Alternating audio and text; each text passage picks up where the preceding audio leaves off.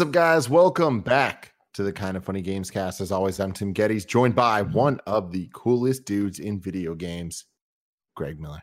Hachi Machi, cheese and crackers are feet. I get it, Greg. What the fuck did you do? What are you doing? What's even happening?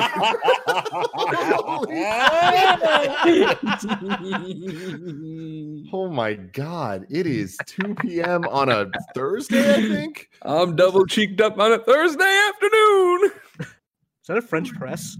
It is a French press. I wanted more coffee. All right. Got a problem with that, Imran? I'll come through this fucking screen. We also have the former informer, Imran Khan. Howdy. And the new face of video games, Blessing Adeoye Jr. It's me. Am I cut off at the top? I'm trying to manage my my webcam. I'm trying to make sure I don't look like my forehead's missing. You know, you're trying to manage expectations right now, just like every video game developer and publisher in the freaking world. Oh yeah, man. I'm trying to make sure that, you know, this is next gen, but this isn't like next gen. You'll love to see it. This is the Kind of Funny Games cast each and every week right here on youtube.com/kindoffunnygames. We get together, talk about video games, all the things that we love about them. You can watch it live if you are a patreon.com/kindoffunnygames supporter, or you can watch it later for free on youtube.com/kindoffunnygames, roosterteeth.com, or you can listen to it on your favorite podcast service. Just search for Kinda Funny Games Cast. But going back to that Patreon thing, a lot of cool perks there.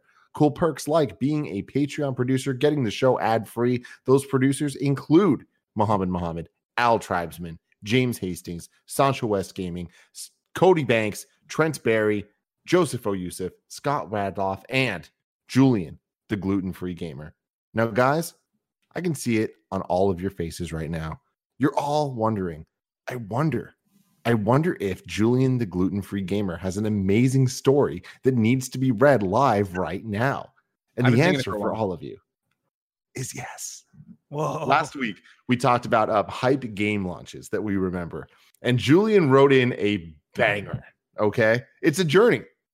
I need you all to strap in right now. I need you all to stand up.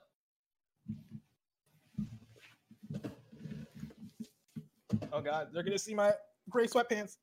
And then sit down, because I need to make sure that you're sitting down for this. Okay. Oh, I see what he's doing. Oh, that was a bit. That you all really took good. Way longer to stand up than I expected. It's a lot of work. I gotta make sure. I had to check. I was wearing pants. It was so comfortable. It was a disbelief first. It was like, do we really have to stand up? I love it. I love it. I love it all. So, Julian, the gluten-free gamer, writes in and says, "My midnight launch story. I promise it's worth it. Sorry, I wasn't watching live, but wanted to get in my midnight launch story for Gears of War 2 because it was a shit show. 16 years old, my best friend's mom drives us to our New Jersey GameStop at 8 p.m. Three of us wait in line, probably 100 people there, as my friend's mom, like a champ, listens to audiobooks in her van the entire time from the parking lot, so we had a ride home. The gluten-free gamer, unbeknownst to him, had celiac disease. I was not yet gluten-free. Oh no! I happened origin stories to have a pizza that night.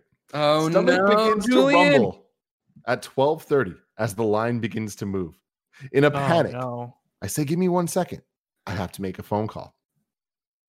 The only people I would call are with me, but they believed it.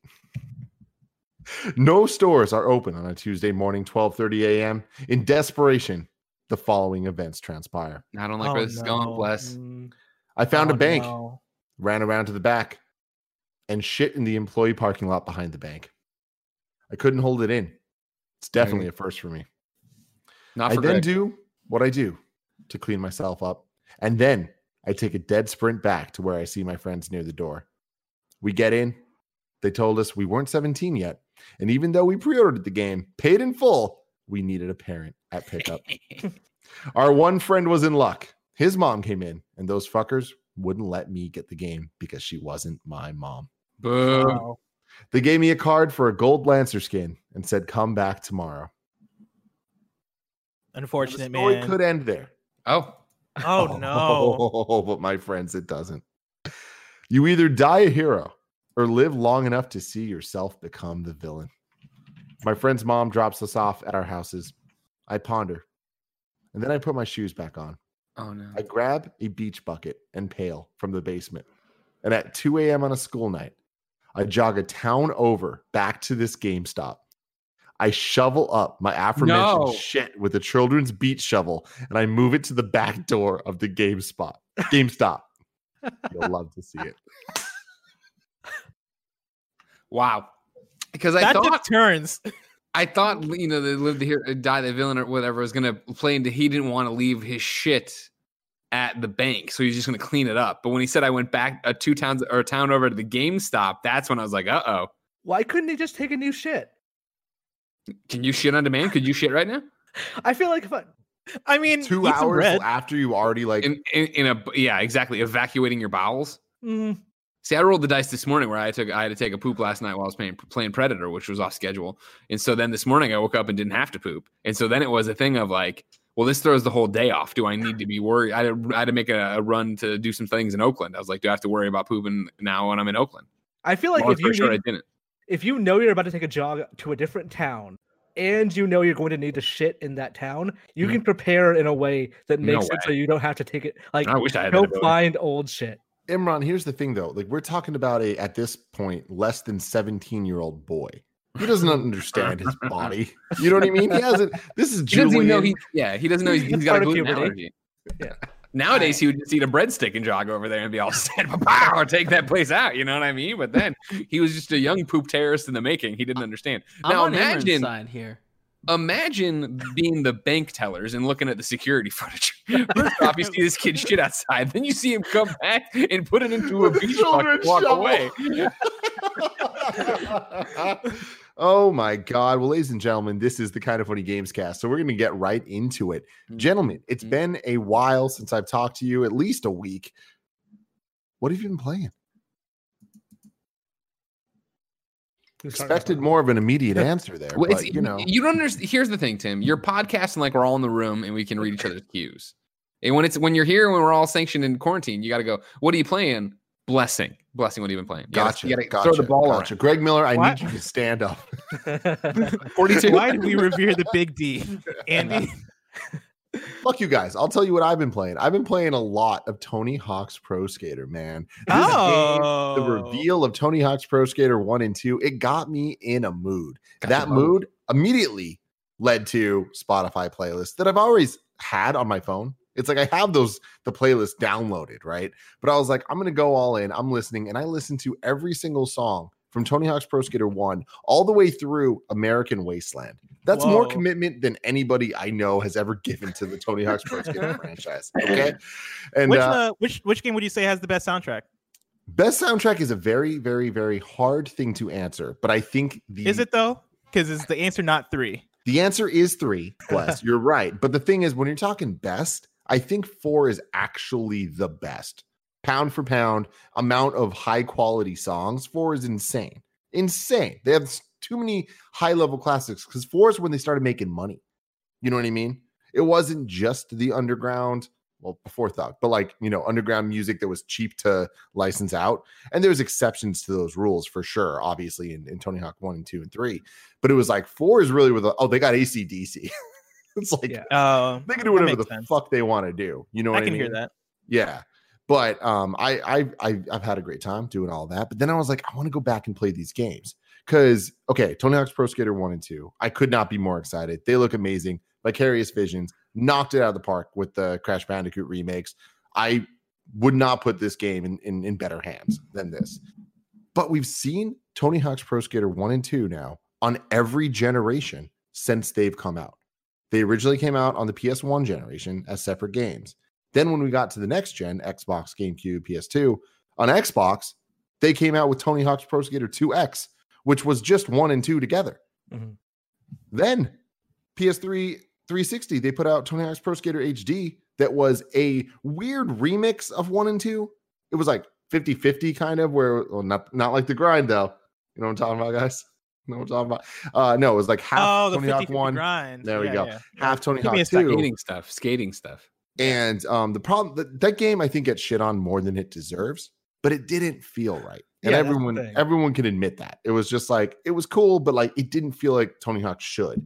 And then now we're getting this one, and it's like from what I've seen, from what I'm hearing, speaking the right language, man. It's going to feel right. It's Tony Hawk's Pro Skater, how it should be. They definitely made a point to say it's Neversoft's old handling code. Like, it's the same. It should feel exactly the same as the old games because it's the exact same code. And I'm all about that, man. But I tried going back and I was like, I want to play some of these older games to know what that code feels like.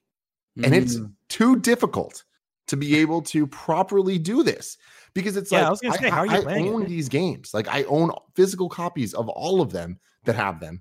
The HD is only digital, but I had that on PS3. So I had my PS3 and I'm like, that's cool. But my PS3, the version I have now, was not backwards compatible. So I can't play my stupid ass Tony Hawk 1 and 2 discs on PS1 because my launch PS3 died. And I'm like, I hate that this is all so complicated. I'm like, I'm going to lean over to the Xbox side of things. They have excellent backwards compatibility. It can play Xbox games. I own Tony Hawk's Pro Skater 2X on the original Xbox. I'll be able to just pop it in and play. Not the case, my friends. Not the case. Did you know that not every disc is compatible with backwards compatibility? Mm-hmm. Like, it's public knowledge. Imran's like, yeah, of course. a quick Google shows that. But like, for some reason, I felt like we were past that. Where it's just like, no, fuck it, it works now. It doesn't. Like, when you say every disc, are you saying that, like, is it not a backwards compatible game, or is it just the disc doesn't work for backwards compatibility? I mean, both. Oh, okay. Yeah. If the disc doesn't work, then it wouldn't be downloadable. But I knew it too. Oh, yeah. It was just a bummer. You know, then I look at this long list of like backwards compatible games. No Tony Hawk game on the list. Licensing as hell. Yeah. So long story short, I emulated a lot in the last couple of days. So to the point here, I've broken a lot of DRM. But I own the games, to be very clear. Like, I literally own physically like all of these Tony Hawk games, including Tony Hawk 2X on the Xbox. That's as obscure as you freaking get. You can own the gun, but you just can't throw the bullets everywhere. All right, Tim. Gotcha. Yeah. And I've been having a great time. And it's like, I love the idea that these games are going to be classic and have the same momentum and feel of the originals, but with the added elements that 3 and 4, you know, kind of created, where they added the revert, they added the spine transfers and balancing out in the air. That's what 1 and 2 are totally missing. Like, 1 and 2 are classics, but they're not playable today. And I mean playable in the way of, like, they're not classics anymore. Like, you play them and you're like, oh, okay. Ooh, these don't hold up as much. Whereas you could play 3 or 4 and you're still like, oh my God, this is butter. And I'm expecting, based on this gameplay that we've seen, that the 1 and 2 remakes are going to play like 3 and 4. And this is a really exciting time for Tim Gettys. It's about time. It is about time. I haven't had anything to look forward to in years, you know? Yeah. Do you plan to hit up the Thug games? Oh, yeah. No, I'm trying to make my way through all of them right now. Oh, and yeah. Yeah. I'm right now, I'm midway through 2, going through all of it. And I'm having a good time. But yeah, I'm itching to get to 3 because I need that reason. Yeah. No, yeah, 3 is where... 3 obviously is the one that kind of changed things, right? Like, from the get-go, Tony Hawk was always great, but like 3 is where, like, yeah, when you add was the revert, right? That's when they added 3 was 2 was manual, and I would argue manual, 2 was the one that changed the game. Like, 2 really 1 was a neat idea. 2 was like, oh fuck, this is a game. 2 and 3 both kind of changed the games and changed the game in their own ways, but like, yeah, dude, having the manual plus the revert and having 3 that, like, I feel like it has such a great selection of levels. Like, I can name probably most of those levels off the top, right? From Foundry, Canada. LA, Airport, Rio. The Rio, yeah, like the ship. Like, there are such good levels in 3. Tokyo. Yeah. Was Tokyo in 3? Oh, yeah. Why don't I remember it? It was after the cruise ship. Wait, I thought the cruise ship was the last level. Am I crazy? No. Was it a different level? Last level? I think, wasn't cruise ship last level, and then there was 3 bonus levels. That might have been. They also included the remakes of Warehouse, Area 51. Remake Tony Hawk 3. Yeah. Well, here's my thing: the Tony Hawk's Pro Skater HD. To end the Tony Hawk talk, real quick. Shut the fuck up, Greg Miller. You never played a skate game in your life. I did play the skate games, motherfucker. Skate 3 was excellent. Yeah, but with Tony Hawk's Pro Skater HD, it was the weird mix of 1 and 2, and then for DLC they did the 3-pack, which added the revert finally, and then it added LA, Airport, and Canada. Airport is so good. Yeah, like, it's just so good. And based on Vicarious Visions' track record and kind of Activision as a whole when it comes to these remakes, like Beanox did Crash Team Racing, but they put so much love and care into the DLC of that. And I feel like a lot of this is kind of like step by step where it went from Insane Trilogy, Spiral Trilogy, Crash Team Racing. Now we're getting Tony Hawk. I imagine we are either going to get Tony Hawk 3 and 4 in the future or DLC. And I'd almost rather DLC. Yeah, like I could see the DLC packs being like Tony Hawk plus 3 or something like that. Like we're adding 3 and then like later on they're making it 1 + 2 + 3 + 4.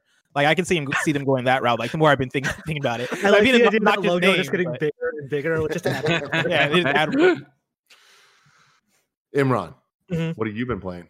So I finished Dishonored 2, which was a good game. I think a lot of that game, like everyone says, oh, this game is underrated, which it is. But there's only like there's two very standout levels, which are one is the Clockwork Mansion, which is a very cool like level where things shift around as you pull levers and stuff like that. And the other is A Crack in the Slab. And I want to talk about this level because this has the exact remember Cause and Effect from Titanfall 2? That level where it's like press R2 to change time. To time travel. Mm. Time travel, yeah. This has that exact same mechanic as in a more open thing. And it's insane to me because those two games are 2 weeks apart. And everyone gives Titanfall all the credit for this thing, and no one ever talks about Dishonored 2 having it. Yeah, I agree. And Dishonored 2, I feel like used it in more of an in-depth way, right? Because it is more open. It is an immersive sim. You are like having to problem solve and actually like traverse this whole level like, while trying to figure out how you're going to stealth your way through this through two different times.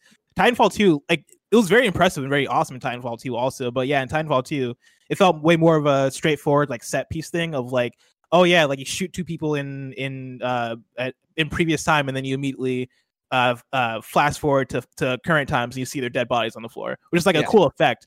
But Dishonored 2, I feel like doesn't get enough credit for how well it does it also. Yeah, Dishonored 2 has this like one where you see this note saying, these people are here to fix the windows. It has to be tonight or it won't be for months. So I see those guys there fixing the windows. I'm like, fuck it. I'm just going to like knock them out. I knock them out. Then I fast forward back in time and the window is just not fixed. And I can go through it and go to an entirely new area. It's like, it's stuff like that that's super cool. It's shocking to me. No one ever talks about what Dishonored 2. That said, that game gets kind of boring in spots. And I don't think it ends super great, but I think it was fun. I like Dishonored 1 a little bit better, but I think Dishonored 2 is fine. I decided that I'm going to give up on Streets of Rage's Platinum. What? Oh, no, you're not. I've seen you playing it nonstop. No, because it's so difficult. How many hours are you in now? I probably put like 45 hours ish in there. Oh my god! But like hard S ranks, getting S ranks in that game in general is arcane. You have to hit a certain point threshold, and it's not always super clear of how you do it. So.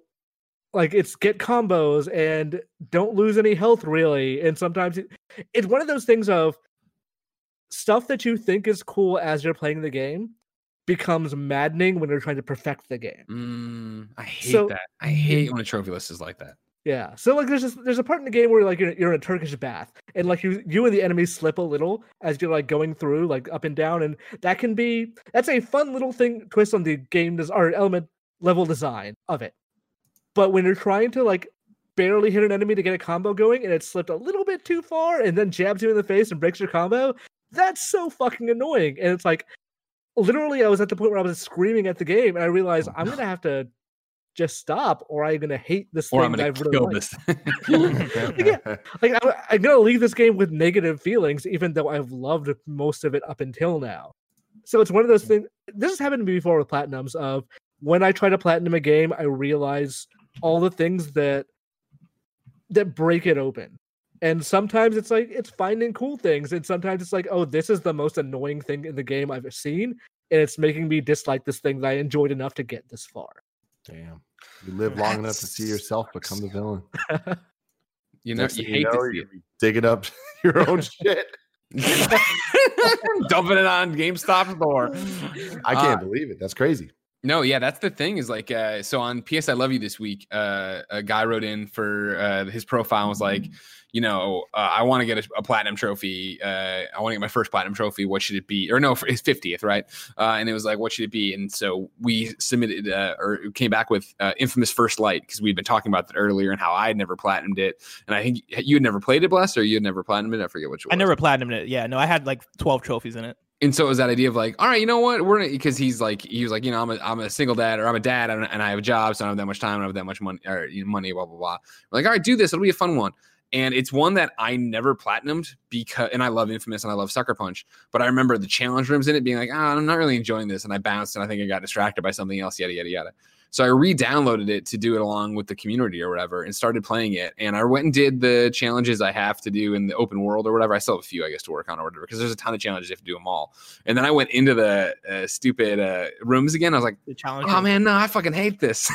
Shit, why did I say this on a podcast? I fucking hate this. I had the exact same experience yesterday when I played, where like I remember enjoying the challenge rooms, and I was talking about PS Love You. I was like, oh yeah, I remember loving those. Yeah. And I think it was just one of those things where I enjoyed it because I didn't try. Like I enjoyed those challenge rooms because I wasn't going for a score. I was going into just fuck around. And so yeah, when I opened it up yesterday, like I completed my open world challenges and I was like, oh, this is a blast. And granted, it only took me like 20 to 30 minutes because I had already cleaned up the open world. Yeah. But yeah, then I went into the challenge rooms and I started doing the challenges and I was like, all right, I got to get 250,000 points. Yeah. And then I started and I died at like 30,000 and I was like, huh.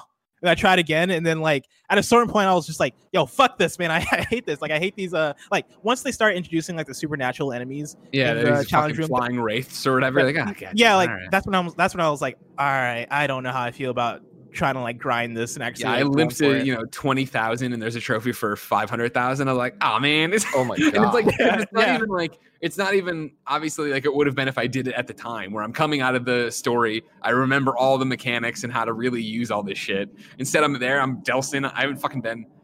There sounds like a plane that's like right on top of my house. Oh, I just heard that, it's like a space shuttle just took off. I was like, that's really loud. I wonder if it's coming up on mic, but I guess it's passing over you now. Weird. Wait, you heard it outside my house. Yeah, I can. Wait, is the apocalypse happening? Yeah, I hear that also. That's not normal, right? That's weird as fuck. I also hear it. It's getting fainter now. Yeah, if they left here. But like, what the fuck? We all live in like a weird diagonal. Pretty far from each other. Yeah, we're not close. City, like, I guess I'm near Kevin. We live in a zigzag. Funny. That's very funny. Huh. That's interesting. Anyways, did they launch a spaceship?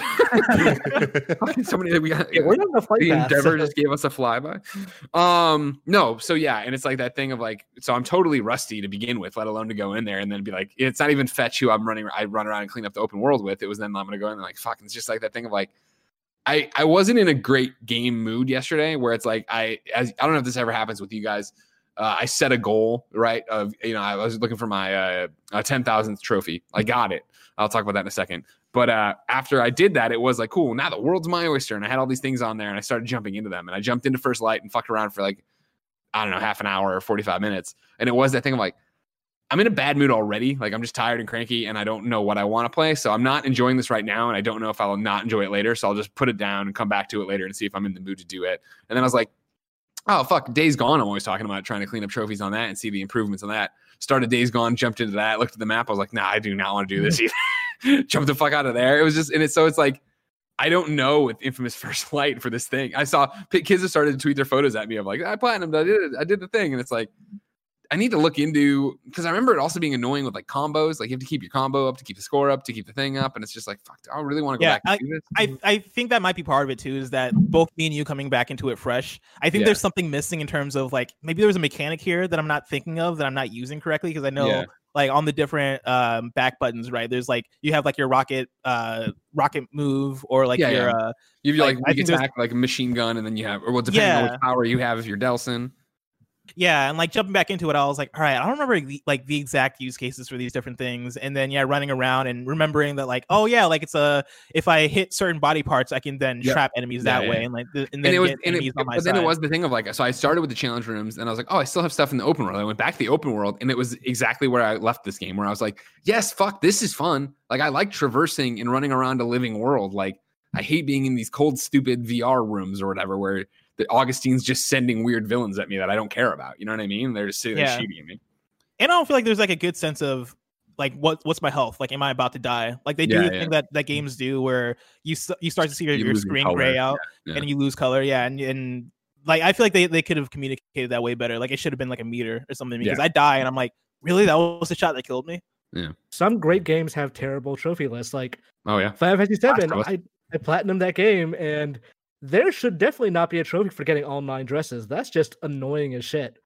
Like, I mean, dude, I want to platinum that game so bad, and like it hit a point that I was like, because the other game I've been playing a lot is that, and I just hit a point. Where I'm like, I'm not platinuming this. I'm just gonna redo the stuff for fun. I'm gonna try to do some things I haven't done, play some chapters on hard just to like have that thrill again. But like, there's no way I'm platinuming this, and the dress thing is one of those factors for sure.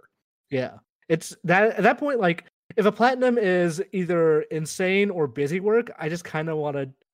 Just check out immediately of, no, I don't want to do this. So, but also sometimes you don't know how annoying it's going to be until after you finish the game or start the process of it. Yeah. But, and then you're in the moment of it too, and you're doing it and you're like, well, I've already come this far. Like I need to just commit and go through with it. No, here's the thing. I've never called him out publicly for this, but Imran, like you have all the spirits in Smash Brothers and like I have all the spirits and I know more than anyone in the world how much a waste of time that is.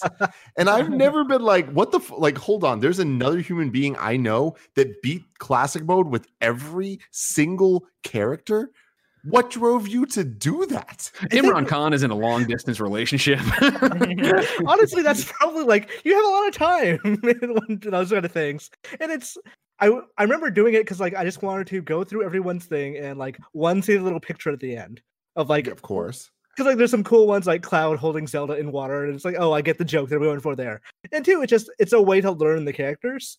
So for me, who gets bored playing one character at a time and likes to switch around, that's a good way to get used to everybody.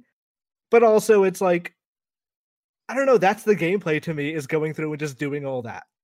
I love it. It's so funny because again, playing the Tony Hawk games, like back then, I would beat every Tony Hawk game with every character because that's what got you the hidden characters and the unlocks and all that stuff. Mm-hmm. And like, if the platinum for the new Tony Hawk game is tied to doing that, I don't know that I would do it, you know, but it's funny that like with Smash Brothers, I absolutely did. And I don't want to say I hate myself for it.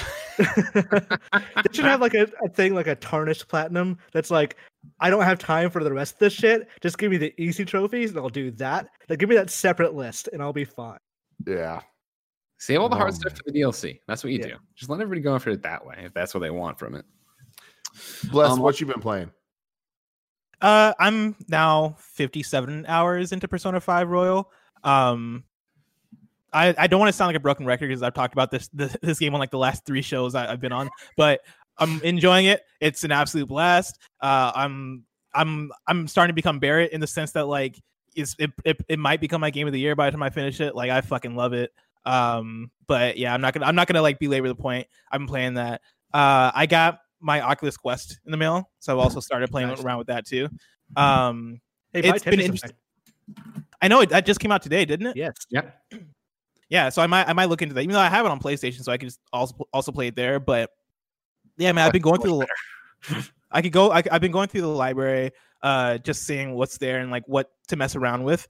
The 3 main things I messed around with so far in Oculus Quest have been one, Thumper, which is a game that like the reason I jumped into it because I got it free. And so like I was just like, yo, I might as well just play Thumper because I've heard such good things about it. Really fun. It's like an on rails rhythm game where I guess it's akin to Amplitude, right? Where like it's on rails. You are basically reacting to like the beat into like the I guess commands that it's giving you. You're playing as like the small beetle on a rail, and then like you have to like hop on these I don't even know what to call them. Like it reminds me beats. Honestly of the Ratchet and Clank rail bits. Mm-hmm. Yeah. Mixed with music. A little bit of that. But it's with the in VR, it's so like ridiculously encompassing that you're just like, holy shit, this is so intense. It's kind of scary. Like I would even add that there's like a horror element to it. Yeah, it's super like eerie and super like kind of, yeah, in terms of like the environment that you're playing in, right? It's kind of weird where it is like you feel like you're in this other world that's kind of hellish a bit. And I played up to the first boss battle, which is, and it's kind of weird for this game to have a boss battle, but like, which is like it is like this intense final moment where you're going through this on rails sequence and you are doing like the main mechanics I've learned so far in the game, because I assume they introduce more as you go, but you can do like a side grind where like you, and that sounds weird to say out loud, but like where you like turn you like do like a you do a side grind. It's like a grind turn essentially, where you have to hold a button and then press whichever way you're turning, and then like, yeah, you're pressing, let's say, X to the beat if this is like a PlayStation controller. And like, yeah, it's like it was a very intense, very cool experience. Like I was very, very into it. Like the VR aspect of it is really interesting, because like it's a game that I believe originally came out not in VR. Like it was just a regular game release.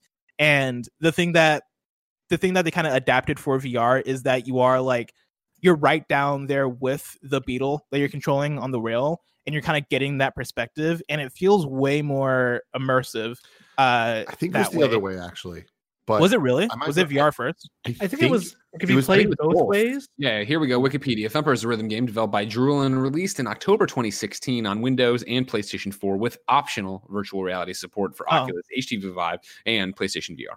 That was the thing. Is I remember it as a PSVR game, and then it came to Switch later. Which is I remember there being a Switch version, which I was thinking that it wasn't on VR first. But yeah, like it. It very much is like this cool, like immersive experience playing it that way. And so like, if anybody's looking for like a rhythm game, I highly recommend that. And then I tried out Supernatural, which is the workout game that Greg's been talking about, where it is like, it's like a monthly subscription, which is discounted right now. I got like an email, and I don't know if that's just like a me thing for my, since I signed up recently. Or you get a month free when you sign up, regardless if you're press or anything. Yeah. But there's like, I think it's like $13 a month if you get like the year subscription right now. Oh, I didn't see that. Yeah. I just got an email about it, but that might just be like a deal for me. I don't know. But either way, like I've started the free trial on that. That was a really cool experience to try that out, because it is basically just Beat Saber, but one, it's 360, which I know Beat Saber has 360 if you're playing it on Quest. But then, what is this, Greg, that you're showing me? That's me above you on the leaderboards. I mean, well, here's the thing. Here's my excuse. I don't have enough space to do this 360 thing, because I'm playing and I'm terrified that I'm gonna either punch my backyard, don't you? Or like hit my bed. I guess I do got a backyard. You have no strings on you, blessing.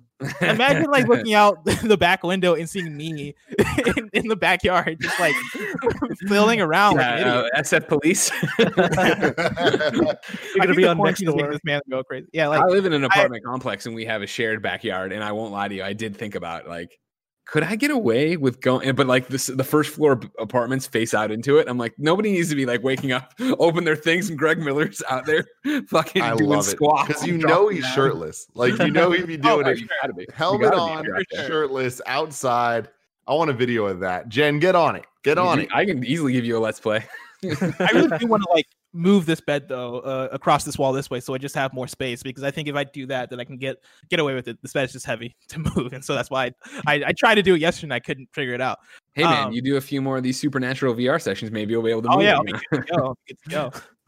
But like it was a really cool experience, right? Like again, like this is basically just Beat Saber 360, but the aim is to get you like an actual workout, and so it's cool to see like the things that they kind of added to make it feel more dynamic in terms of the movements you're making, right? Like you're doing like what's this lunges move right here where lunges, where you're like squatting but sideways. Like you do squats, you do lunges, they have a whole bunch of stuff like that. Yeah, and you're like trying to stay within like these triangles that they throw at you, and the way they do is really, really good. I really like the coaches that they add with it. Like the ones that I've gotten so far have been very encouraging, and it sounds like I'm talking about a real person that's coaching me, but like I mean, if I can interview that way, that's the thing that I honestly keeps me coming back to it, because this is week 3 of me doing Supernatural VR, maybe 4, but I think it's 3 since release. And yeah, like as I said before, like, right, like I've struggled since quarantine to find what I want to do to work out, because I was enjoying going to the gym and doing Stairmaster, because I just felt like it gave me a place to zone out, look at my phone, read something, play a game. And so not having that, you know, Jen's big on walks and yoga and stuff, and I do all that with her, but it's just not like what I want to do. It's not like I don't get the same satisfaction, enjoyment out of it. So getting into this and going through it, yes, it's Beat Saber 360. I think the squats and the triangles add more, but it's also the fact that like the dynamicness of it, where it's paying attention to what you're missing and if you're missing, and then giving you coaching tips along the way that both are about that, but then also about just where you are in the song, actually help in a way I wasn't expecting. As somebody who's like, yeah. I treat working out at the gym or working out period like masturbation, like I'm ashamed of it. Like, you know what I mean? I don't want you to talk to me. Don't look at me while I do it. I'm doing this thing. So like, I don't want in real life, I don't want a personal trainer there telling me, all right, do more, 5 more, you know, come on, Greg, do the thing, blah, blah, blah. But something about it in Supernatural, my own world, and it's the coach going through it and talking over it, works for me really well. Where it is that thing where, you know, I usually do Leanne workouts, and she'll be like in the middle of it, right? Like, you know, they'll read. I'm guessing they'll read the progressive thing of like how I'm not hitting, and it'll be that thing of like, all right, cool. You only have this much longer. You know, I need you to go 110% right now on power. Just give me power right now. And then the same thing of like, you know, I really want you to open up your body on these attacks, which sounds silly, but I have noticed when she says that I'm not doing that, right? They are very big about, they want big movements, and they want like when, you know, this is white and this is the white saber and this is the black saber. So when a white one comes over there or vice versa, they want you crisscrossing your body and using your whole body, right? Opening up and doing big swings. And they'll come on and say that about opening up. And I will notice I'm like, oh, I haven't been doing like little wrist movements rather than actually doing it. And they are encouraging of like, you know, my thing with it in the beginning, and my first impressions of it were very much like, I don't know, like I like it, but it is still a game. Like I was hoping this is going to be more of a workout and less of Beat Saber. Whereas Beat Saber, of course, you know, you can put it in no fail, but you're still losing points or combos or whatever. And at the end of this, you still get the same thing of like how many you actually hit and what your accuracy was and what your power was. And when I start fucking them up and I start going the wrong direction of just worrying about that, having her chime in and be like, it's not about hitting them, it's about consistency. And like, it actually makes me feel when I am winded and I need to take a breath mid song and just let the song keep going. And then she's like, all right, just get back on track. And you get back on track with it. It actually works for me in a weird way that I wouldn't think a coach would for me. Yeah, like hearing them, like even like telling you to breathe in certain moments, right? Like I feel like having those commands in the background helps so much in a way where like I've done Beat Saber as a method to work out before, and I just find myself kind of being kind of aimless with it. Of like, I guess I'll play for the next hour until I get worn out. You know, it's just me playing games on playing matches on expert, right? Which is great, but like it's not really, there's not really any purpose to it in that way until I hope at some point they do add purpose to it, because I would love for a workout version of Beat Saber. And I know they released the Beat Fit song, I think that's what it's called, something like that. But like that's just one song. I hope they actually go about intentionally making a mode for that. Because like going in, whenever I play Beat Saber with that in mind, usually I just end up with like my biceps being sore, and then like maybe that's about it, right? Like I'm not squatting as much because I'm playing levels that don't have the bars. I mean, you have to duck under. And even then, I don't think when I duck under them, I'm and this is me personally in Beat Saber, I wouldn't say I'm doing a squat, right? You're like gamifying it. You're like, how do I actually do the thing? Not just like, how do I hurt my body too? Right. And so like in Supernatural, like I'm actually trying to do the right squat. Like I notice every time I go down, I extend my arms. And I think part of that again is that in the beginning when usually Leanne is like, all right, cool, we're doing this kind of thing, so let's get warmed up. Like, give me a squat. And she does it, and I mimic her position rather than like Beat Saber, where I'm just like, you know, snaking around like stuff. That actually, like, that's kind of how Ring Fit works, in that, like, it makes it metaphorizes, I don't know if that's a word, it makes a metaphor out of the exercises to make them attacks. So I'm not thinking, like, okay, I'm doing like a forward leg push thrust. It says, like, okay, you're doing a kick forward to hit this enemy. Like, okay, that level of gamification makes it more interesting to me because it doesn't feel like work as much. Yeah. And then, aside from Supernatural, I've also been playing Echo Arena VR, the beta, which has the longest tutorial I think I've ever experienced in a video game. Like, played Kingdom Hearts 2.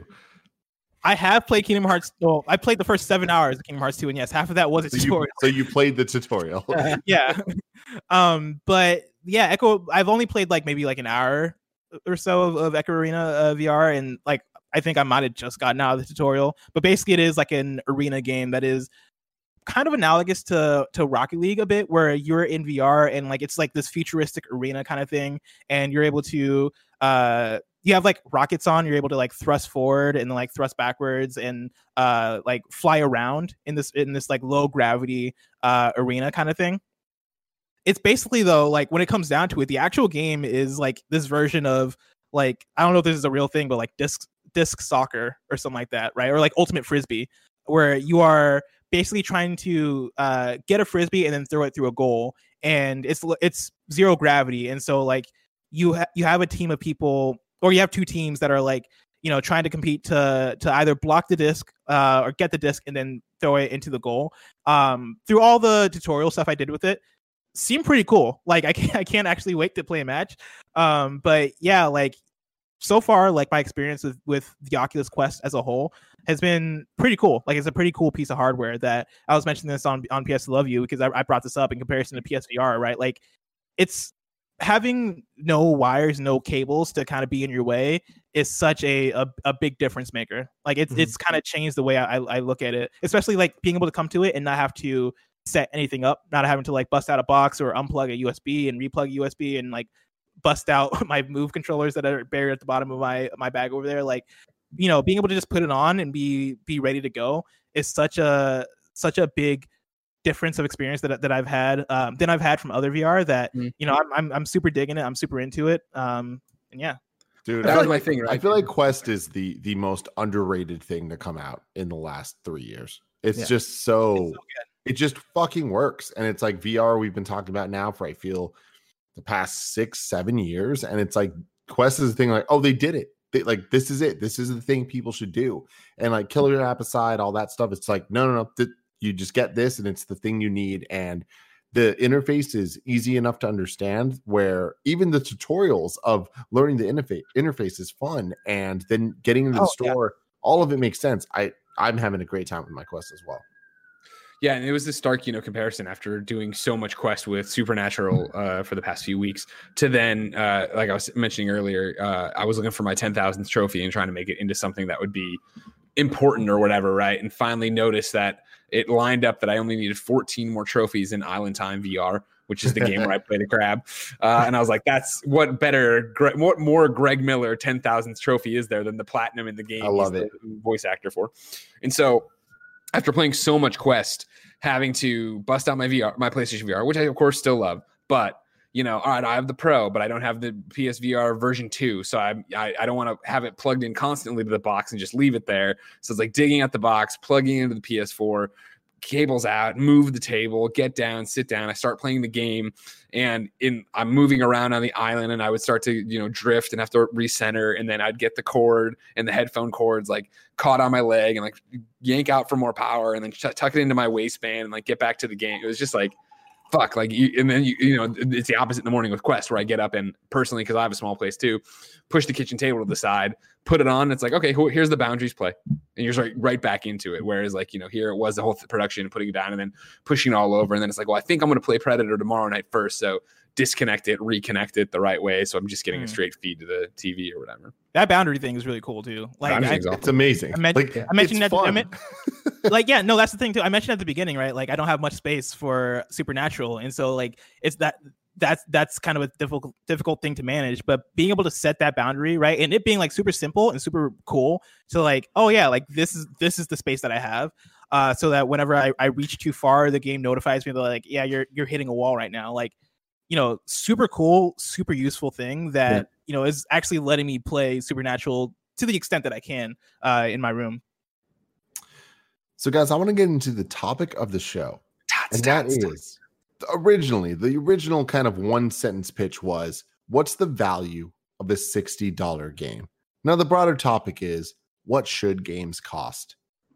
But who wants to start here? Give an idea here of what is the value of a $60 game. $60. Yeah, I'm going to say $59.99, right? Plus tax. I mean, I don't. It's a weird question. I mean, interested to hear the conversations that come out of it, let alone your. Yeah, I know your question, but like your impetus behind it, right? Because I think it's more. You started before that of, you know, what is the value of a $60 game, but like, what should games cost? I think games should cost what they need to cost. You know what I mean? And I know that's a stupid, it sounds stupid and philosophical or whatever, but it's like games need it. This is a business, and I wish, you know, that games were free and everything was available to go get right away, and, you know, we could all have free stuff. But I think there is this thing of, there's a strata. I think, you know, as digital distribution takes over, we're starting to see more and more people play around with what games can cost and what that means. You know, I think for a while when you were $9.99 or below, or $14.99 and below, you were considered to be a budget game, right? There's still the stigma of, oh, the new Ratchet and Clank's coming out. It's only $39.99. Oh, well, it's not a full Ratchet and Clank game then. And then we got it, and it was a full Ratchet and Clank game. Like, we're breaking down those walls, but I still think games should be moving to a part where they're taking care of, obviously, publishers who are, you know, paying to get the game made, but the developers who are making the game, right? And like trying to pay that forward and reward everybody for that, and make it so this is profitable for everyone and makes sense for everybody. Because the amount of enjoyment I get out of a game, I hate to think that someone somewhere in that line, which is inevitable, is getting screwed over.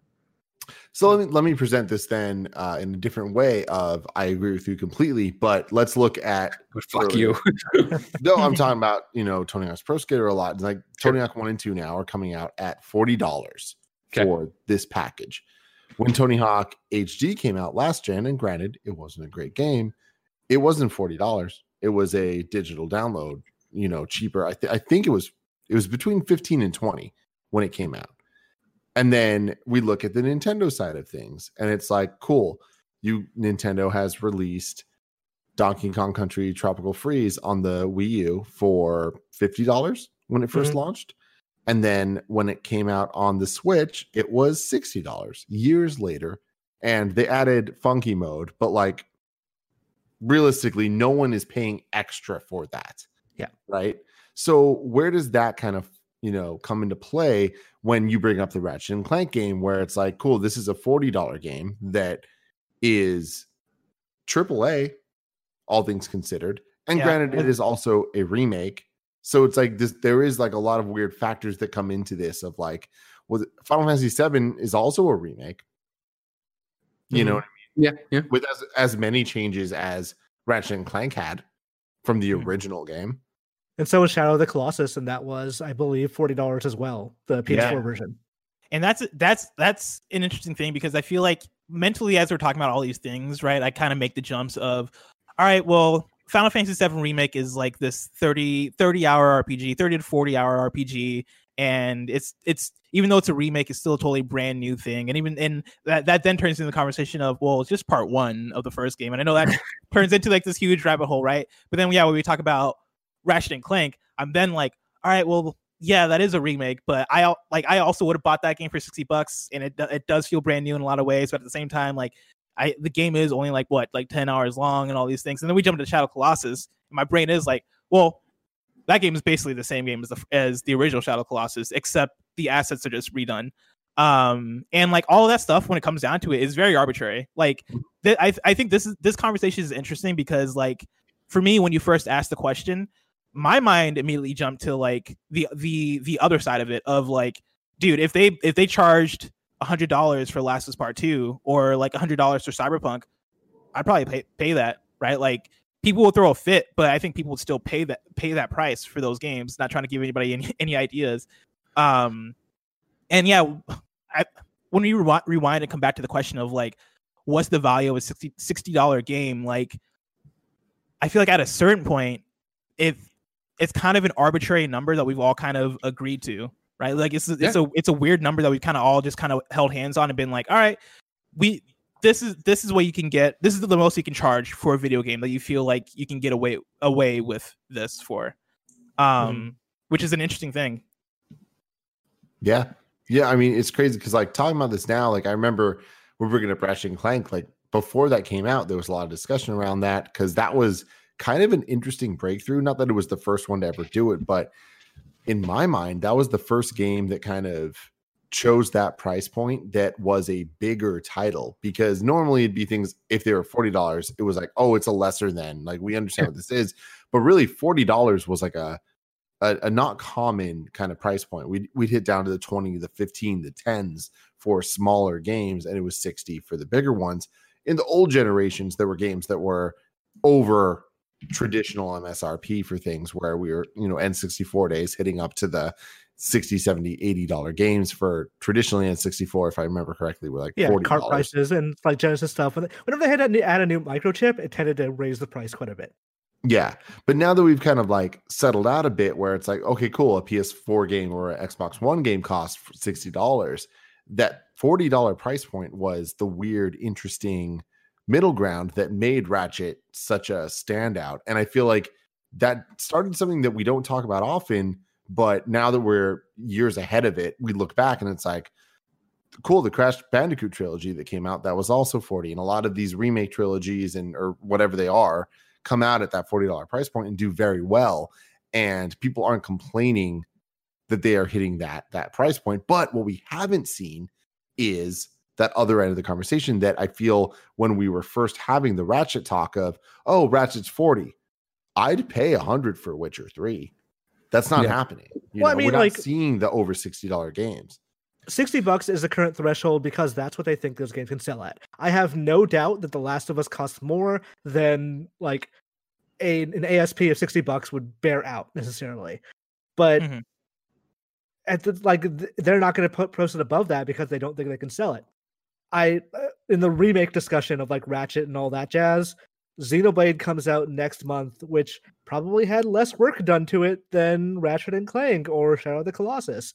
But it's going to be a $60 game because that's what Nintendo thinks they can sell it at. They don't think they're going to move significantly more copies at lower $40 price point, so they're not going to do that. The market kind of dictates where they go for it, and the market has that current cap at $60. So the weird thing there, though, with Nintendo specifically, is growing up as a, I would say more so a 2000s gamer than even a 90s gamer, because that's when I was a teenager and able to buy games and make my own choices with stuff. Nintendo was always cheaper. It was always like, oh, we're getting the handheld games for $30. We're getting the Nintendo games for $50. And then when Xbox and PlayStation made the move to $60, there was still a while where Nintendo was at that $50 level. Mm-hmm. And I feel like there was then a shift, especially now that we're at the Switch, which is more expensive than Wii U games were, if they are the exact same game being ported. And it's not just Donkey Kong that I'm using an example of, but it is like Pokemon, Let's Go, Pikachu, and Eevee, right? Like a remake of a game that was a Game Boy game in 1998 that they're selling for $60, you know? And it's like, that's kind of the weird thing where I feel like Nintendo, it's whatever the market can handle, and they're handling it, right? Like people are buying these games, and Donkey Kong Tropical Freeze sold more on Switch than it sold on Wii U. It's like that they're seeing the proofs in the pudding there for, of course, why would we not do that and not put it out this rate, that because we're selling it that way. But I feel like Nintendo in a lot of ways are making decisions and doing things that are backwards compared to what we're seeing Microsoft and Sony do. Every first party has had that thing where like they try to hold a line of a cheaper thing and then eventually start doing the more, like when Sony first started out, PlayStation first party games were I think $40. And then when the 360 came around, they said, okay, every third party can price their games whatever they want. They can be $60. Xbox Game Studios will only do $50.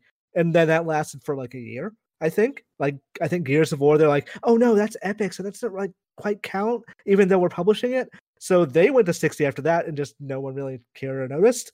Nintendo eventually did the same thing of like, they did the $60 price point, and now they're never going to go back. They'll never go lower. Like, maybe for certain games, but by and large, a retail release is expected to be $60. And doesn't this all come down to arithmetic at some point? Like, I feel like I've seen the conversation get so hung up on, well, it's a remake of an old game that, you know, blah, blah. Like, that still doesn't mean there's not a team working on it, that they're making assets that are doing the thing. And granted, I'm playing fast and loose with remakes, so it's different for many of them, but it is coming up with new quests, doing whatever. It is planning out the old quests and modernizing them, stuff like that. Even, I think Donkey Kong, right? Tropical Furies is the one we're talking about, right? From Wii U getting ported over and, you know, costing more, having a little bit more. There still is, first off, a team that's porting it over and making it work and adding the new content. But beyond that, I'm sure Nintendo didn't make their money back on the first one. So there is this thing of like, even though it seems like they're just repackaging the same thing and it wouldn't cost that much, if you're already in the negative on one game, you're trying to make up that difference. And yeah, that's the hidden thing no one really talks about, is that $60 is actually probably too low. That's why we're currently like, this kind of came from the 360 era, but it's a much bigger issue now, that every game has to be a big hit because they need to sell on volume. And $60 is honestly, for the development costs we're at, is too low for what that, for to recoup cost necessarily, much less make a profit. I expect, like, most people don't want to talk about that because $60 is still a lot for a personal consumer to spend, especially when games come out with the volume that they do. But honestly, like, again, we bring up The Last of Us and Last of Us Part 2 as examples. Those games are going to sell 15 million copies, so they're fine being $60. If you're going to sell like 100,000 copies, being $60, and if you have like a really expensive development, is actually probably pretty low. It's probably going to result in a negative revenue or return on investment. And this goes back a bit, I think, to, if you remember, Tim, 2015, when we had Peter Moore on the stage at E3 talking about EA. And it was right after they announced Unraveled, right? And he was very much like, listen, we're not going to make money on Unraveled. We're putting on Unraveled because we believe in it and we want to support developers of that size and of that caliber. We know FIFA and Madden are going to make the money, right? For a first party, right, or, you know, a company that wide, you're dealing with the same things. And it's why, like, Sony's financials they just released, right, we're talking about, well, there was no God of War or Spider-Man, that's why we're down year on year. Like, I think that is the same argument of, you have, like Imran's talking about, Last of Us is going to come out, sell a gajillion copies and make a lot of money and make way more, or hopefully make way more than it costs to do whatever. But that's not just now a profit on the board that means that's going to be profit for PlayStation. It does mean when they put out Medieval, and that doesn't come anywhere near making back the amount of money, that negative then gets, you know, added to the positive of Last of Us, and we start bringing down those numbers. And those are the margins you're working with of trying to be in the black. So you have these big hits like Imran's talking about that let you have chances, but you're playing with the scale and like how much did that development cost, and then equate that game should cost that much. It's funny you bring that up because, like, that's true. And I'm playing devil's advocate here a little bit just to kind of make this an interesting conversation. But it's like, did Medieval need to happen? Because I would argue Medieval Remake was a total response to the success that everyone saw with Crash coming back and a lot of these retro games coming back and selling gangbusters, right? And it feels like, okay, cool, saying that, you know, that Last of Us or whatever need to happen in order for Medieval to happen. It's kind of like, well, that shouldn't be the case. In some ways, it's like, go with the easy answer to make the money to fund the bigger and better things. Like with Tropical Freeze, I think is the most interesting example in the last 5 years. And I guess at this point, it might be more than 5 years that comes into all of this in terms of the price of a game, because it is a 2D platformer. It's made by the guys that everyone wanted to make Metroid Prime, but they made a sequel to Donkey Kong Country.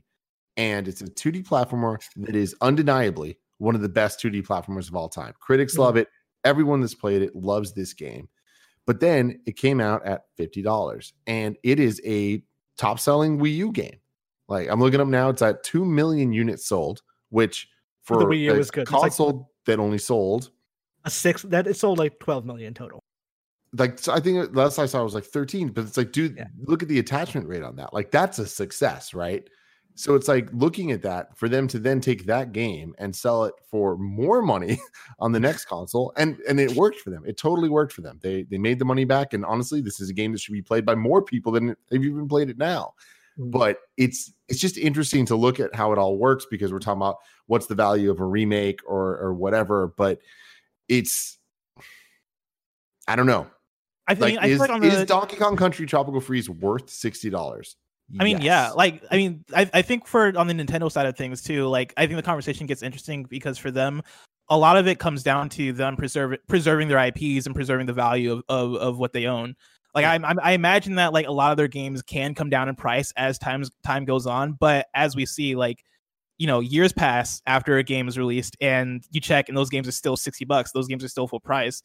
And what that comes down to is that Nintendo doesn't want to devalue what they have, because they know for a fact if we can keep in the minds of the people the fact that Mario stays $60 and the fact that Donkey Kong and Nintendo games stay at that high price, one, like, you don't have people that are like, I'm going to wait to get this on sale. But then also, like, I think you kind of build that that like esteem. Like you kind of build that value within your IPs for people to go like, oh yeah, this is the best of the best. Like these games don't go on sale because people will buy these regardless. People are clamoring for these, and yeah, this is the best of what this console has to offer.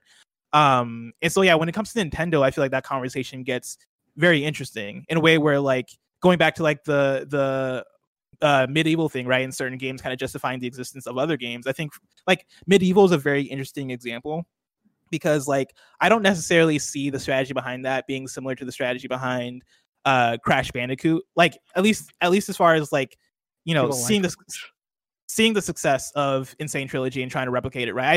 I think for on the medieval side, it is more so like, hey, what if we can just throw shit at a wall and see if this works, right? Like, what if, like, and not calling medieval shit, but like, what if we put out a remake of medieval and see if this sticks with people, right? Like, there's going to be a small audience that's there, but what if, like, we're able to get a new audience with it at the same time? And what if this is able to spawn a thing?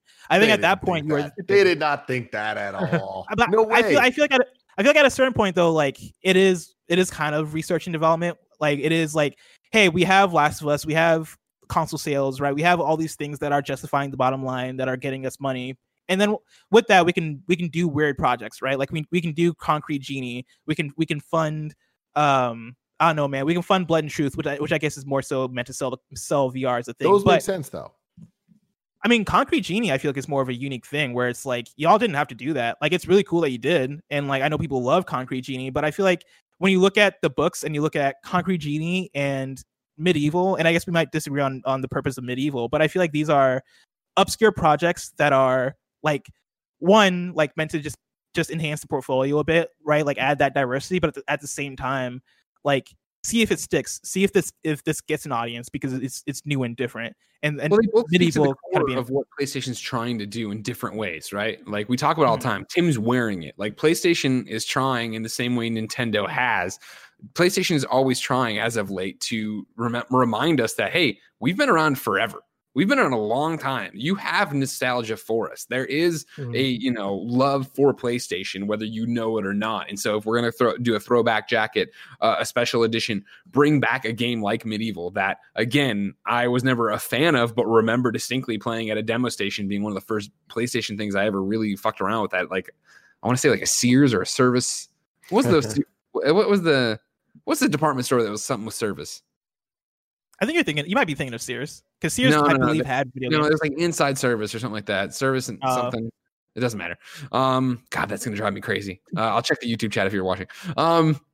Anyways, but it's like that thing of like, that is a touchstone. And so it's back to, all right, let's go and work with this developer, partner with them. They say they can make this game cheap, in quotes. We'll sell Medieval for $30. It'll, hopefully turn heads as a game people remember. There, since, the Crash Bandicoot stuff happened and, we've seen this influx in the nostalgia of that. People have, not a lot, but people have been saying Medieval. So it is a way to pay it forward and be like, look, we do have a stable of games and history and everything else there. Concrete Genie, on the other hand, is, hey, we are still the PlayStation people remember from the PS3 and maybe that you fell in love with then or, into the early days of the PS4 that does weird shit. Like this is a weird art piece. And as we continue to push this, now PlayStation Studios thing, right? Of like, this is what we do. We make games that are stories, that are single player, that touch you. Like we're going to still do that. Like, in the same way you look at Concrete Genie, and I guess this isn't apples to apples because obviously they're different caliber of games, even though I adore Concrete Genie.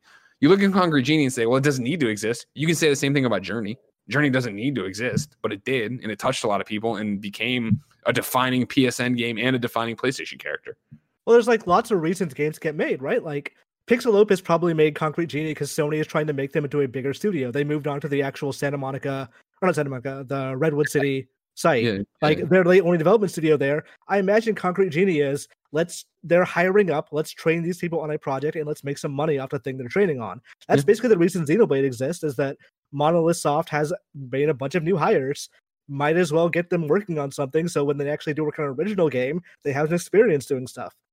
Going back to like the thing Tim was talking about with like certain games having to be priced lower to justify the kind of game they are, like Donkey Kong was. Yoko Taro has this quote once about how you could make the best game ever that lasts 5 minutes long, but you can't sell it for $60 if it's 5 minutes long. It could be the best 5 minutes of all time, but it can't be sold for $60. And I think that's a problem a lot of games run into. Like Sonic Generations is a very good example, and I think, Bless, you know what I'm talking about. That game, the actual levels are amazing. However, there's like, and between every level, you have to do some real bullshit to get through to the next level of what you want to play. And that's because the game is not white stuff. Yeah, it's not a long game, so but they have to justify it somehow, and they've been doing that since Unleashed, because like you have to do so many art assets for those games that you just blow right past and never really see. But you have to make the games feel longer, otherwise you can't sell them for $60. If you can't sell them for $60, then what's the point? Like Star Fox is another game that has that same problem of, well, the genre people want this game in can't be sold for $60, and if we can't do it for $60, then there's no point in actually making it. I'd rather them not make it then, but that's just me. Hey man, if they make 5 Sonic games and one of them is all right, I'm down for it. Good, that's the ratio. But it's back to, you know, what we're talking about then, of this argument of what's a game worth, and then not only is it what it's worth, what is it worth on that platform? What is it worth through the lens of that platform, right? And I go back to Round Guard, right? That Peggle clone that is an RPG and does, or not RPG, you know, roguelike, that Tim and I played a lot and enjoy. And I think I liked more than he did. You know, I played it initially on PlayStation, or I actually downloaded it on my Apple Arcade. Then when it came to PlayStation, played it on PS I Love You, right? But you're talking about Apple Arcade, a subscription buffet, right? For what, it's $5 a month, $6 a month? I forget which one. Five.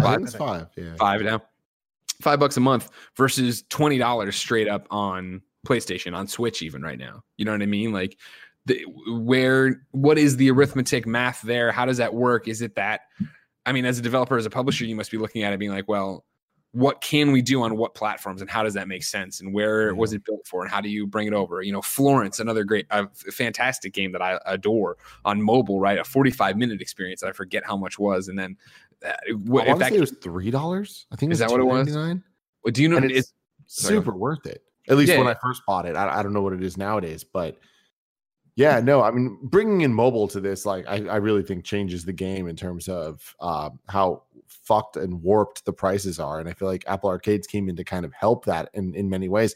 I've went back to Round Guard a lot, actually, just to kind of check in and, you know, keep playing, because I have the service. And there is that value just that's inherent there. Once you have it, you're like, oh, you know what? I did enjoy this enough to come back to it. And, like, you know, Peggle Blast, one of my favorite games of all time, despite its bullshit-ass microtransactions and mobile garbage.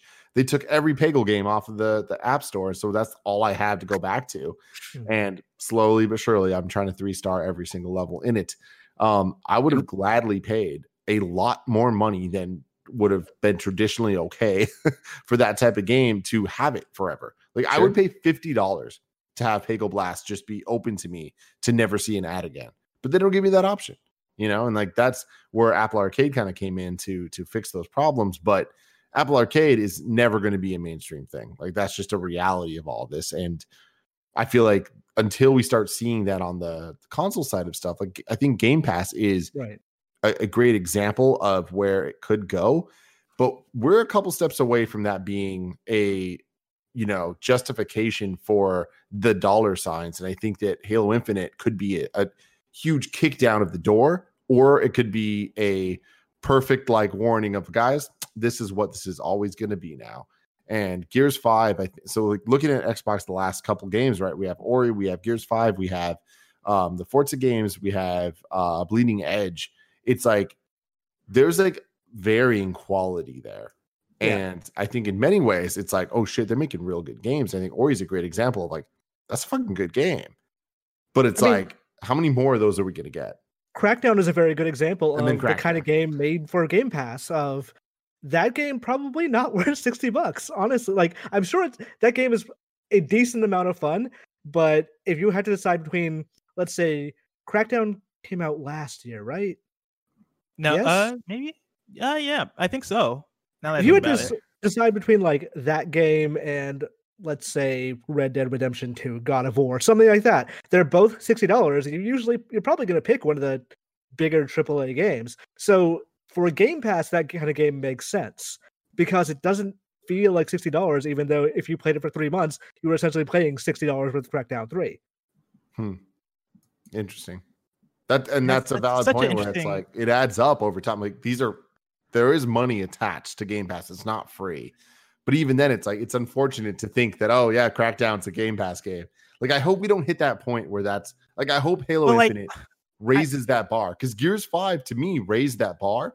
Gears 5 also just didn't hit on the level that it made mainstream success, where people associate it with like, dude, no, you need to get Game Pass for this. Like it's worth getting it just for this thing. So let's have a thought experiment for a moment. Okay. Days Gone sold really, really well. Do you think that if there were a PlayStation equivalent to Game Pass and Days Gone launched on it, that would the downloads would outpace the people who buy it? Because that to me feels like the kind of game that a Game Pass style thing is meant for. So the question is, if there was a PlayStation Game Pass, yes, Days Gone was on it, would more people have played Days Gone than did buying it? Yes, I do. 100%. Yeah. Especially with the PlayStation Plus numbers they just released, right? Well, I guess I'm sorry. I'm saying in my world, PlayStation Plus just became PlayStation Game Pass. Yeah, but yeah, PS Now though, like it's still like a super popular thing, which is like a similar kind of, which is more of a comparable thing. Sure. And yeah, like if you take the numbers there and apply that to some sort of PlayStation Game Pass, then yeah, I think you would definitely see Days Gone get more players.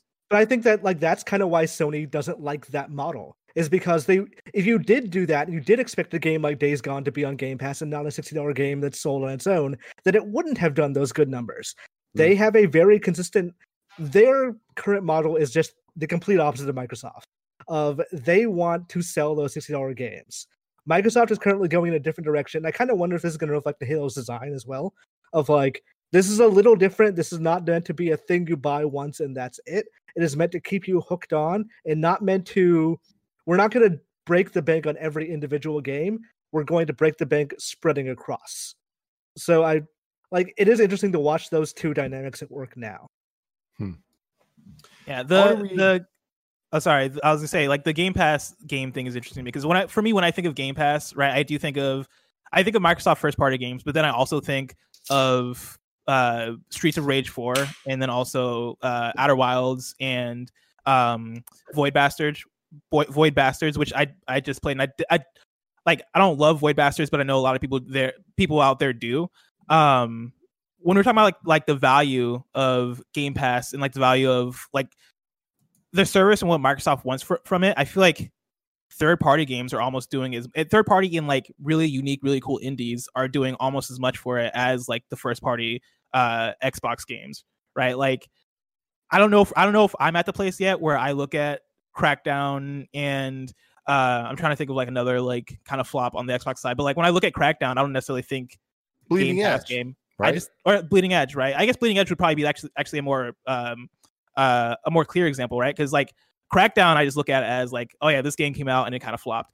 Bleeding Edge, I do look at as a game that I kind of associate more with the service, but at the same time, I also do look at it as a game that kind of came out and kind of just didn't have the impact. Like that doesn't necessarily affect how I look at Game Pass and the value of games associated with it, because like you still have the big Xbox first party games, and you still have like Halo Infinite coming out for it soon, and then you also still have your experiences like Streets of Rage 4, which I do look at more so as like the Game Pass games.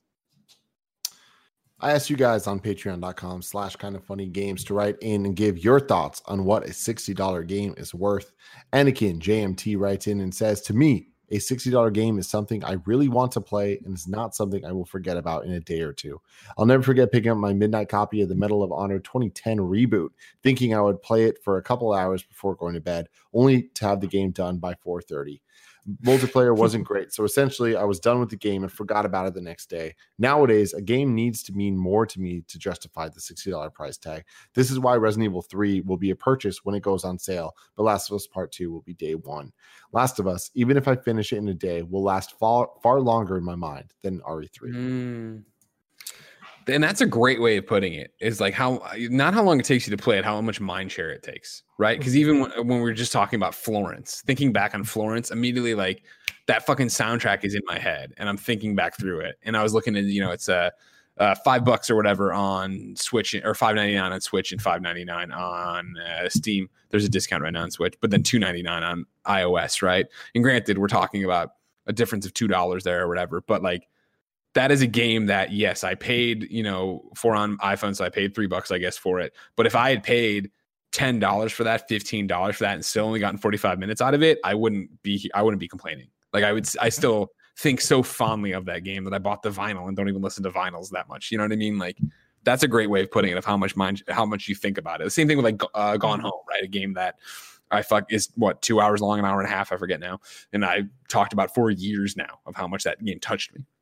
It's interesting because him bringing up RE3, and like I know in our review we all kind of talked about this in different ways and had different opinions on it, but I kind of feel like I would be down to pay $60 for RE3 for what it was, because I enjoy the type of game it is and the level of production that they put into it and how like title and experience, and more so like the presentation of it all. It's like there's money there where I'm like, I would be down to pay $60 for RE3 remake more than I'd be down to pay $60 for Donkey Kong Tropical Freeze with funky mode. It's like, this was such a different style, and one's a port, one's a remake, but what remake, remaster, like all this stuff. It's like, we start adding all these different terms for similar things. And I just feel like there is a level of, it is not just they took RE3 and put it on a new console. Should the game have had more, and is it worth $60 compared to other $60 games? No, definitely not. And that's kind of where this gets really interesting, is there's not a higher price point. It's like, I kind of look at RE3 and I'm like, yeah, that would be worth 60 if Last of Us is worth 100. You know? It's so weird because, like, you know, RE3, right? I didn't think about that until just now, is, yeah, like a $60 game. And I was just looking this up a moment ago, right? One of my favorite games ever is The Witness, which came out for $40, and I played that game for probably like 20 something hours. And I know there's people out there that probably played it for up to 40 hours because that game kind of keeps going and going. And if we're talking about mindshare, like The Witness takes up way more mindshare for me. If we're talking about like, you know, the amount of enjoyment I got out of the game, The Witness, the amount of time, The Witness, right? But The Witness is still a $40 game, and what that kind of comes down to is probably like, just how much money was spent on it. Like The Witness is a beautiful game, but like it's still like an indie. It's still what you would refer to as like an independent game, especially compared to Resident Evil 3, which is like as much as I have issues with Resident Evil 3, like the production value is there in terms of like the assets and the set pieces and all these things. I don't know, it's like a weird thing for me to grapple with. It is, talking about value in that sort of way. It's a weird thing when you see where the $60 goes, but then that's where it comes down to, is it worth it? But I feel like that only comes into play in comparison to other things. I would rather spend the $60 on The Witness though, which is my thing. Like I feel like I'd much rather budget, and I know this isn't how it works, and so it's almost like a stupid thing to say, but I'd rather budget be allocated to making a better game than making a prettier game. Do you remember when, it's not like, necessarily about pretty, it's about like supporting that single player, like narrative focused game, and those are going to cost more.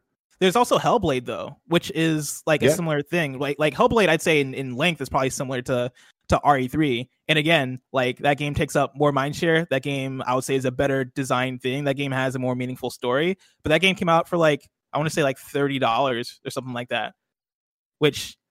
I think you could still make those like meaningful like narrative single player games for a cheaper price, but I don't know, man. The way that like I feel like with a lot of $60 like mainstream games, you get that price kind of like, or you get that budget kind of watered down in certain ways. And like RE3 would be my main example of that. Of like, yeah, this game kind of exists just to exist for me. Like I know RE3 people love RE3 as a game, and there are fans of that, and that game definitely exists as something special for them.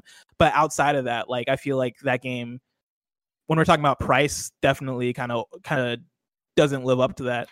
It's funny because I feel like that what you just said kind of really encapsulates everything we just talked about in the last hour, where it's like it's what you can you get away with, because I feel like Hellblade couldn't get away with $60, but at $30 it was a success, and people look at it as like, oh my god, look what they did, whereas like Capcom and Nintendo can get away with kind of pricing things at a higher point, and they'll still work. There's still success. People are going to play the Nintendo game. They're going to play the Resident Evil game. So it's like, it is weird that the value there kind of, I feel like coming out at a cheaper price point can actually enhance the value of the game.